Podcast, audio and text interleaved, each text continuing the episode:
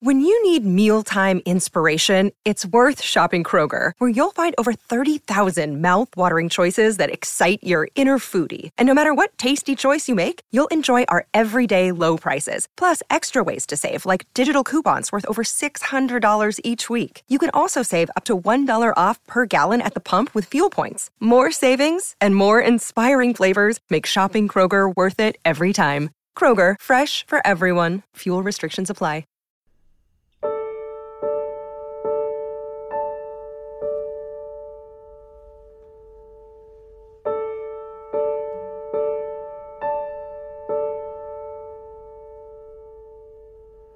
And we welcome to this edition of Tuesday People, the podcast. I'm your host, Mitch Albom, author of the book Tuesdays with Morrie.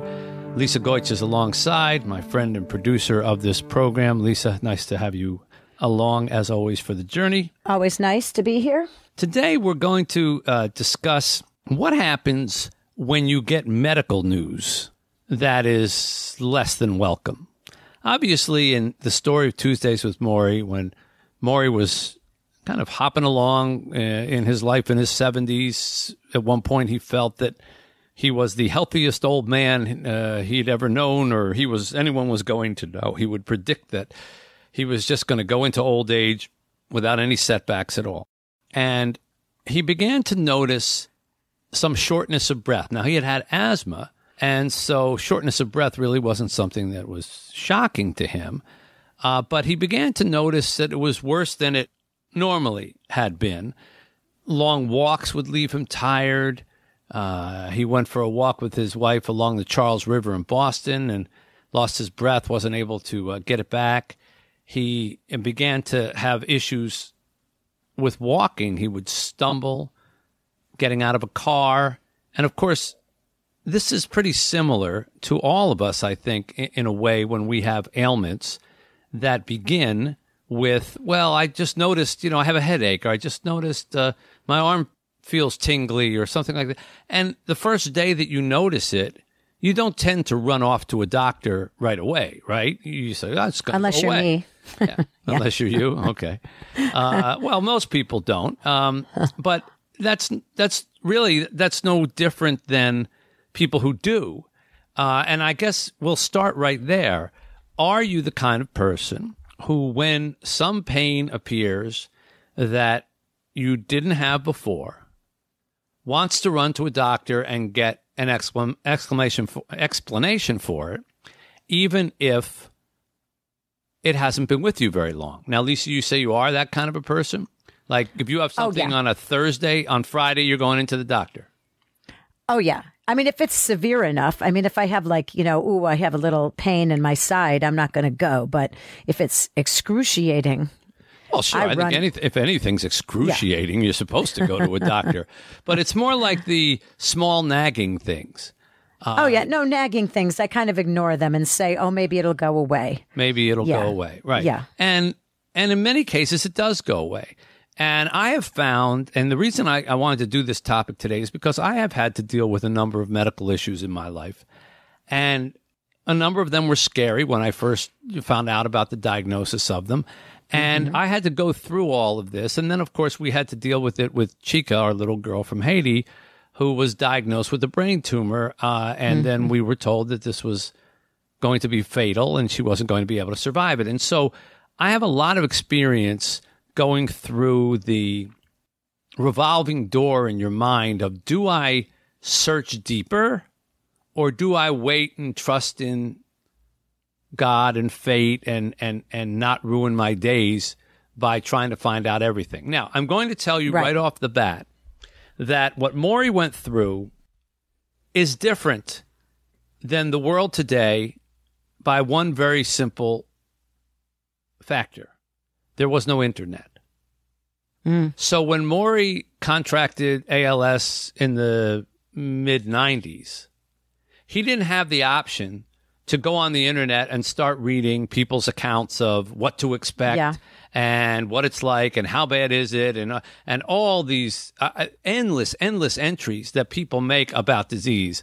Uh, short of pornography, I would say that the number one thing on the internet is illness and pathology and personal stories uh, about health and what to do and what to take and what and what not to take and what to avoid. And you can go down what doctors have called to me as the rabbit hole of the Yeah. internet and be lost forever on any diagnosis. If you, let's say you get a tingling in your uh, neck, you could put in neck tingling and you could probably come up with a thousand different ailments, some of which would be fatal. There'd be Oh, some in me. which, yeah, there'd be some in which you would read something where it would say, uh, in some severe cases, uh, tingling Yeah. in the neck can indicate fill in the blank, which can be fatal. Now, Yeah, I've been down that rabbit hole many times. yeah, yeah. And if you go down that rabbit hole, you're going to read those words and you are never going to forget them. And it will change the trajectory of your approach to the illness forever. Now, here's Morrie from our one of our conversations when I was visiting him every week in his home in Massachusetts before he died about uh, how he learned that he had technically ALS. He had gone to some doctors. They had um, told him it might be this muscle thing, it might be your legs, it might be your imbalance, all of which turned out to be wrong. And you know, you think about that, like how many times you go to doctors who tell you one thing and it turns out not to be the thing. And if you're one of those people that says, Yeah. "Well, I'll just trust the first doctor I go to because he's a doctor and he must know," or she's a doctor and she must know, always, always, always get second opinions on things. Always. Uh, If, if Morrie's case taught me anything, if my case has taught me anything, if Chica's case has taught us anything, it would be that you just don't stop at one doctor. You have Oh, to yeah. understand that doctors have many different opinions, many, and, and it doesn't mean that they're bad, but but some of them see things that other ones don't. Some of them just know to ask for a test that other ones don't. Some go through a routine that's strictly their own, and some go through routines that that are much bigger safety nets and catch things. So Morrie had gone to a few doctors who had gotten it wrong, and then he went to a neurologist, and here is his account of that. it was obvious to me there was something wrong because it had taken so long. Mm-hmm. And I asked them for the report. And the report came back saying I had a motor neuron disease. And then I saw a neurologist, one who sent me to another one, and this is a guy who's a specialist in ALS. And he broke the news. And I was shocked, unbelieving. How the hell did I ever pick this up? Right. Where did I get it? Right. How? No answer. Mm-hmm. You know nothing about the origins and, you know, what to do about it. Did you did he give you something to read about it when you left his office? Did you go and get a book or something? Oh, I read stuff, yeah. I mean, that's kind of the academic way of approaching I a problem, didn't read a lot. I just read enough Uh-huh. to know that it's a horrible disease that ends in death, that you can't predict the course. Sometimes it starts up here, Right, then you're worse off. right. Starts down your legs. You've got some time. Where did you read about it? Pamphlets I got from the Muscular Dystrophy Association. You called them up, or Yeah. you wrote to them? All of them. There's a, a uh, ALS Foundation, Mm-hmm. some stuff there. But I didn't take out any big text. You didn't go to the library to read up on it or something. No. I didn't need the horrors all laid out to me. Because I didn't see any point in filling myself with anticipation. I wanted to live in the moment. So here was Morrie, as you hear him say, I didn't go to the library. The library, of course, being our version now of the internet, because if this Right. happened to him now, my question would have been to him not did you go to the library, which really dates this conversation, doesn't it? But did you check on the internet? And of course, you can check on the internet and do exactly what Morrie said have all the horrors laid out for you. Or you can do what he did, which is don't fill yourself with anticipation, but live in the moment. So, 1st mm-hmm. and foremost, when you get a diagnosis from a doctor, okay, number one, go to another doctor and verify. there are doctors who will scare the crap out of you with wrong diagnoses or overdiagnoses. Sometimes they do it. That's true. Sometimes they do it purely accidentally or they miss something. Sometimes they do it because, quite frankly, they want the business. Uh, they want the surgery. They want the chemotherapy. Uh, I hate to say it, but there are doctors who do that. Doctors are human beings. Human beings make mistakes. Human beings can be selfish and self interested. So, number one, go to get validation from at least another doctor or two other doctors.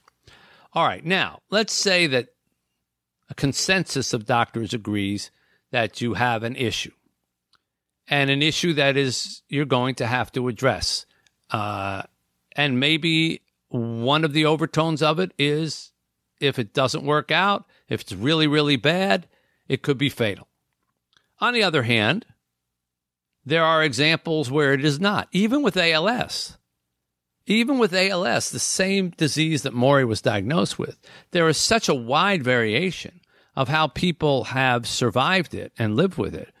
The traditional thing is you have about a five year lifespan with it from the time you get it, but you're often not diagnosed until maybe two years into when you have it because you don't really have the problems yet. And so by the time you're diagnosed with it, you generally have two years to three years to live and then you'll die. Right. But I, I know many people who have lived far beyond that window. I know people who have had it for over 15 years. I know people for whom it yeah. moves much more slowly. There are many cases of this. So, number one, well, number one, we said check into other doctors. Number two, don't presume that somebody else's path with this is going to be your path.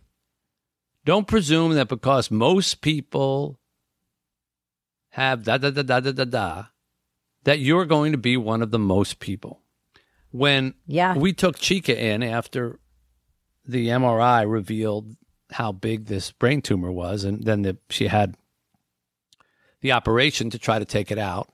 And when we spoke with the surgeon, who was a great guy, and so were the other people around him, great people, but they pretty much told us that this being DIPG, diffuse intrinsic pontine glioma, uh, a terrible, terrible affliction for children, that she would live maybe four to eight months, depending on if we wanted to stretch it out with some radiation.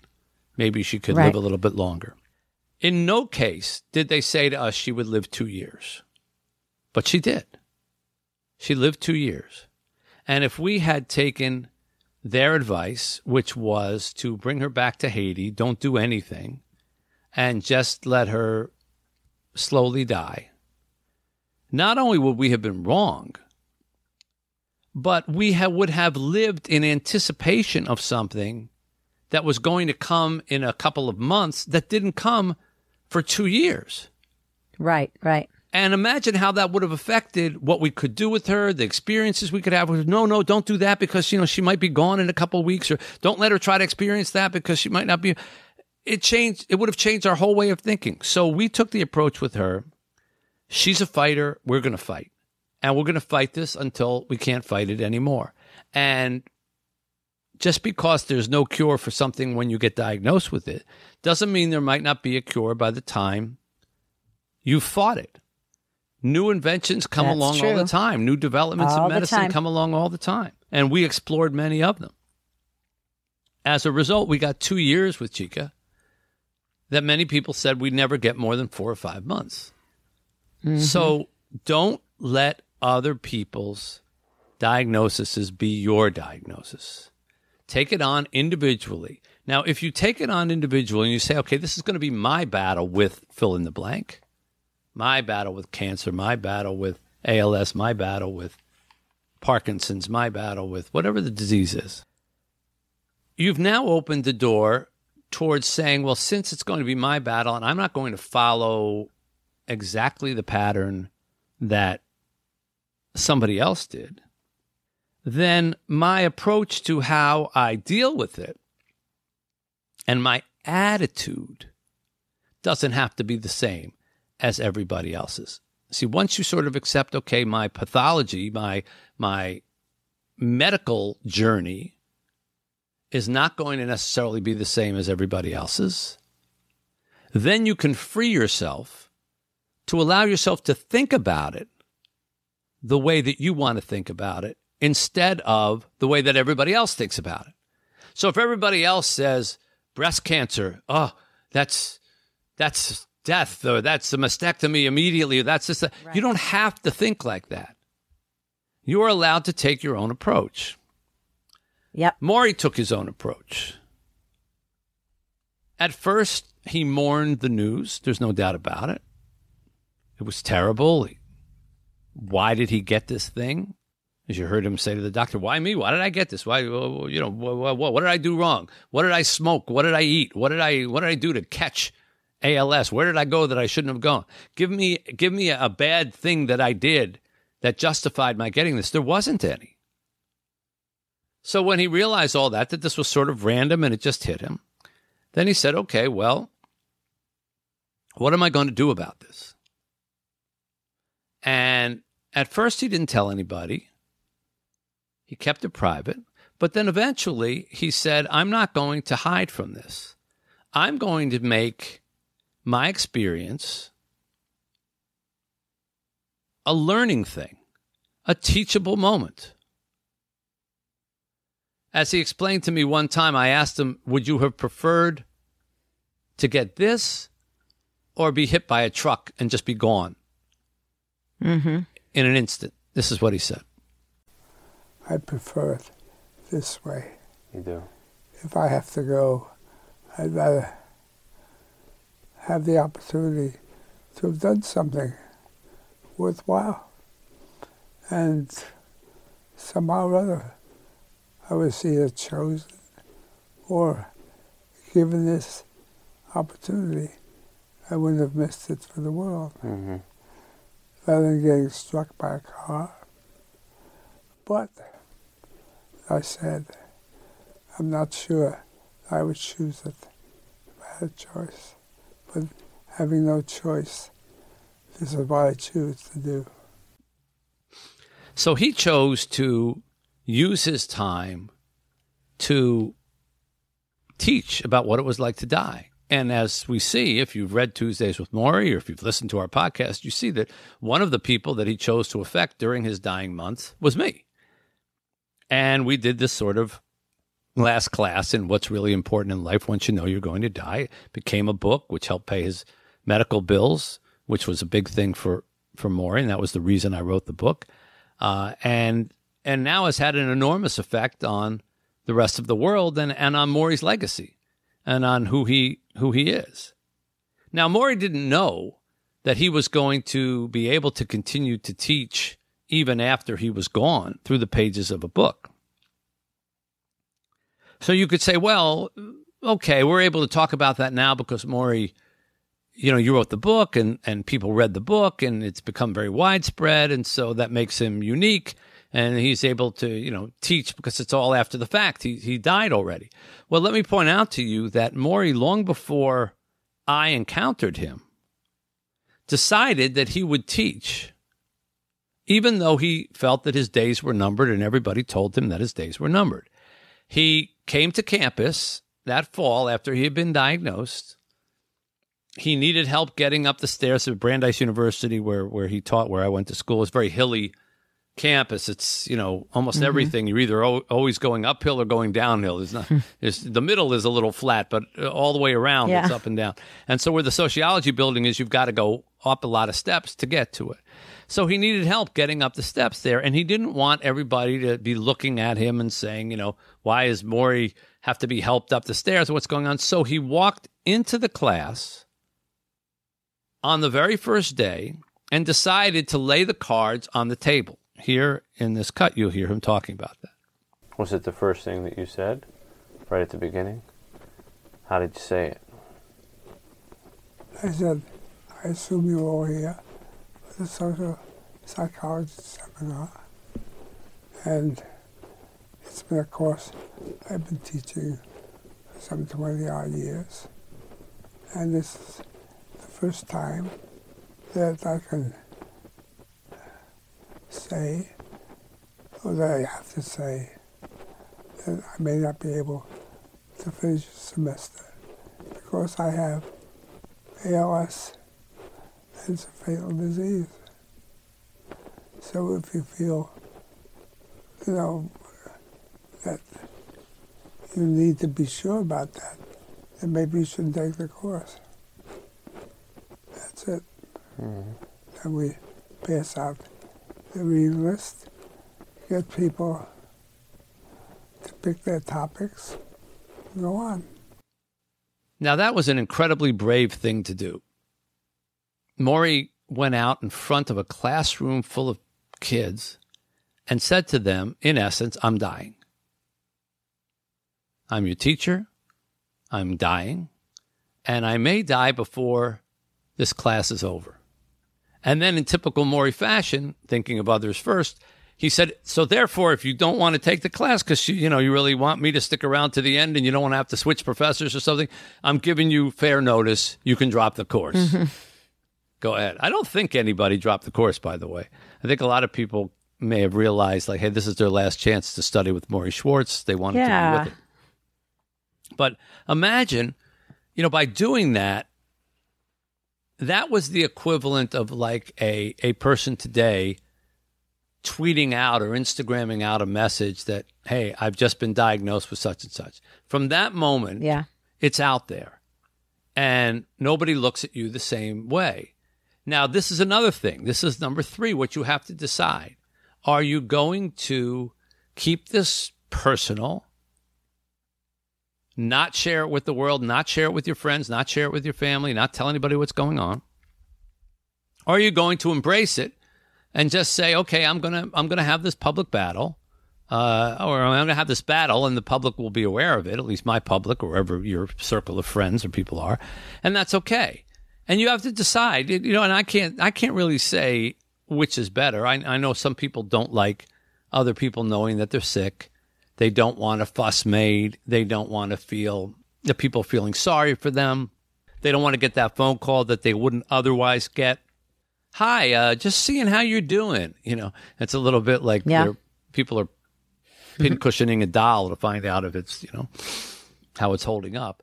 Uh, but other people like that. Other people say, I want, I want my circle of friends, my circle of acquaintances, people who know me, work with me to know that I'm facing something that's very serious. And, uh, Yeah. you know, maybe it allows them to have some perspective on me or, you know, maybe they're not going to carry the grudge that they carried for all that time. Or maybe if this does turn out to be something that shortens my life, at least the time that I can spend is quality time. It's quality time. Let's face it. Would I have gone and visited Morrie and then ended up visiting him every week if I didn't know that he was dying? Probably Yeah. not. If I'm being very honest, probably not. I hadn't done it up to that point. Yeah, it's interesting. It made me think of um, the comedian Norm Macdonald, who recently died, and they were saying that he never made public Mm-hmm. Right. his illness, which had gone on for apparently years, right? Right. And nobody knew about it. years, And you often wonder about that. Like, I don't think even if I were famous, would I be able to keep something like that a secret? Like, I'm, I would, I would think sharing it would not only help yourself get through it, but I think it helps others come full circle and deal with your, you know, upcoming loss. Your, Right. you know, I, I it's a weird thing. I guess to each his own, but Right. And you'll have, I mean, people have to make up their own minds about that because some people don't want a lot of questions asked. And, and, and, and, and quite frankly, outsiders or friends, even, uh, you know, even loved ones, they can, they can say the wrong things. Uh, they can Oh, say yeah, things like, hey, you know, do you, you really think you should be doing that given your condition? Do you really think Yeah, you should or- be making that decision given where you are? And then people start to feel like, well, wait a minute, you now you're you're deciding what I'm supposed to do because I'm sick. Now you're, you're Yeah. making rules now, or you're disappointed in me because of this, or you're you're advocating I should do this because of this. There are a lot of people who want to steer your life from afar, and when you're struggling with steering your own life, when you're dealing with a disease, maybe you don't want that many hands on the wheel. Maybe you just want Yeah. your own hands on the wheel, and that could be an argument for keeping things to yourself. I I I, Yeah. I, I, I don't have a right or wrong on this. I can only tell you what Morrie did in his case. He benefited greatly from sharing this because it was a, a slow burn disease. It was a slow burn fatal disease. And that slow burn gave him the opportunity to, you know, talk to people. Every conversation became important. Every memory that he made from that point forward became important. Every person who came to see him really focused on him and you know wasn't too busy for him. It wasn't perfunctory because many of them felt what if this is the last time i see him? Now Right. the Yeah. lesson to be learned from that is we should always be living that way. We should always Yeah, be yeah, living as if maybe this is the last time i'm going to get to see this person. And let's have a great time together. And let's just not waste it. Or let's you know if we get together for a meal let's not spend the whole time me talking about how I can't stand this person at work and not talking with the other person across the table really well. And then going home. You wouldn't do that if in your mind you said, well, this person's sick and I might not see them again. You wouldn't come in and just Yeah. spew about your boss or your coworker all night long and dominate the conversation, right? Well, you probably Right. shouldn't be doing that anyhow.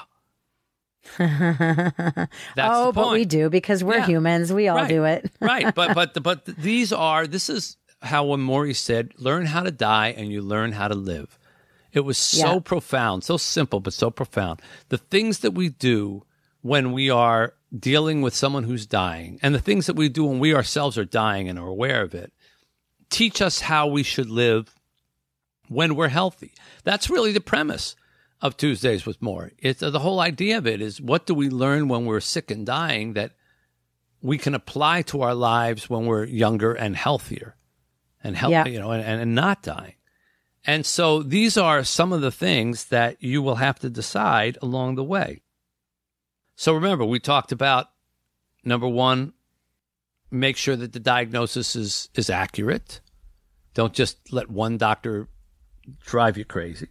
Number two, decide, okay, how are you going to deal with it? Are you going to be deep diving on information or are you going to kind of go with the flow of what happens to you as opposed to necessarily what happened to everybody else? Uh, number three, are you going to keep it private or are you going to make it part of who you are, kind of wear it like a badge, you know? Um, Number four, how much is worry and depression going to become another ailment that you are dealing with? If you are dealing with a diagnosis of some disease, no matter what it is, that should be enough. Fighting it, taking the medications, making sure you're being smart about things, watching your diet, getting enough sleep, keeping the doctor's appointments you have, monitoring yourself. That should be enough to deal with. And that's going to be hard to deal with. But when you add on to it depression, worry, especially worry if you don't know how it's going to turn out Yeah. if there's an operation and we say, okay, now we're going to see, you know, let's wait and see what happens, wait and see how you feel, wait and see when the test results come back. We'll test your blood again in three months, test your blood again in six months, test your blood again in nine months. How will you spend those three months, those six months, those nine months? Will you spend them every day worrying about, you know, what if it's a terrible result? What if it's a terrible result? I know it's going to be a terrible result. I'm probably, well, then your days are probably going to be pretty gray. And then you'll get to the actual test and the result will come and maybe it's not as bad as you thought.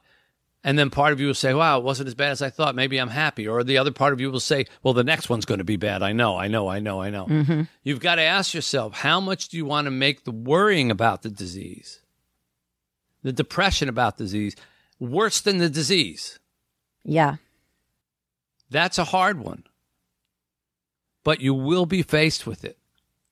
Your mind is probably your biggest enemy, not your body, when it comes to dealing with disease. The body will do what the body will do. If it's strong enough, it'll fight back. Your immune system will fight back. When your body needs rest, it'll tell you that it needs rest. When it's strong, it'll tell you that it's strong. You can push it. You can you, you can you kind of have control of your body, but your mind, your mind runs away. Your mind is the wild stallion that won't be tamed. Nobody's going to ride it. Hmm. It's just going to, you know, buck you if you get on it to try to control it. And your mind can take you so many places. Well, Yeah. this doctor said this one thing. I, I've I've taken to now, and I've recognized my shortcomings. That I tend to perseverate on a bad piece of news or a bad sentence, even if it comes amidst a good diagnosis. So, for example, if I get a diagnosis that says, hey, all the reports are good, the numbers look good right now, everything seems to be fine, you know, of course, we're going to test you again in, in six months, you know, because uh, Uh, for the first five years, it's always there's always a chance that this could come back, and. I will only hear. There's a chance in five years that it come back. I will not hear. You're doing great. The numbers are good. There's nothing. I will not Yeah. hear that. I will only hear that one thing. And so I have now taken to telling doctors when I first, especially if I'm just first meeting them or you know Yeah. beginning to work with them. Listen, before you give me any news, please know that I will hang on every sentence that you say, and I will remember every single word. I will remember the tone that you use. I will Oh, remember geez. if it's past tense or future tense or present Oh, tense. geez. So please pick your words carefully and don't That's throw funny, Mitch. anything out there Yeah. that could possibly make me worry because I will. And a lot of them say, thanks for telling me that because, yeah, you know, sometimes we just talk and, you know, doctors just spew things out. I recognize that about myself, that I will tend to worry and let worry dominate. And so I try to preempt it. But I also try to remind myself that even if there is some bad news that's undeniable or I couldn't get a doctor not to say it, you don't have to go to the worst result of it. Our friend Dr. Amen, Dr. Daniel Amen, who's been on with us before, the Brain Warriors. Remember, he Yeah. said, you know, ask yourself these uh, things to avoid ants, automatic negative thoughts, A N T S, ants. And ask yourself the question A, do I know this to be true? In other words, you're worrying about, um, I don't know, this disease could come back in a year and be worse. Do I know this to be true? No, you don't. Yeah. Do you know it to be true? You do not. Um, am do I feel better when I think about it being true? No, I do not. I feel terrible. I feel worse. You know, and he sort of goes through the progressions of then you know then can I tell myself not to think about it because it's only going to make me will worrying about it change the outcome? Yeah. Right. No, it won't. It won't change it at all. If someone clunked you over the head and you were unconscious for the next four months, or you spent the next four months worrying every single day about whether that blood test was going to come back and show that something had returned, would anything be different between the clonked out version of you and the one that worried all the time in terms of the disease? No. Yeah. No. No, it would not. So, why spend the four months worrying about it? Makes sense, right? So, these are some steps to keep in mind when you get a diagnosis. The diagnosis, what, what, what was it? There's always this expression that someone says a um, a- an arrest is not a um, a warrant is not an arrest. An arrest is not a conviction. not a conviction is not a uh, Yeah. is not a jury thing. You know, uh, so all those different steps. Well, it's the same things with um, with medicine.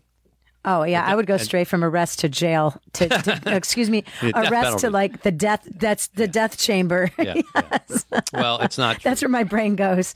so don't let your brain run away with it. Make your mind up on these important decisions, and remember, you know, get other opinions, and then um, realize that there are many ways to deal with that call from the doctor, and you can choose your own path. You can choose your own path. Hopefully, you'll choose the one that's best for you and treating yourself tenderly and carefully.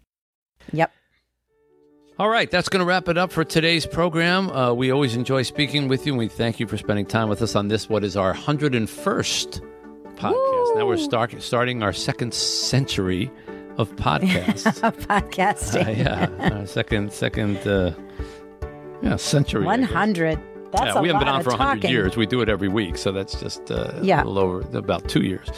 But uh, if you like what you heard, you can always leave us a comment or a rating. We appreciate that. And check out WeTuesdayPeople.com on the web for more information about our podcast, previous shows, topics, chats, etc.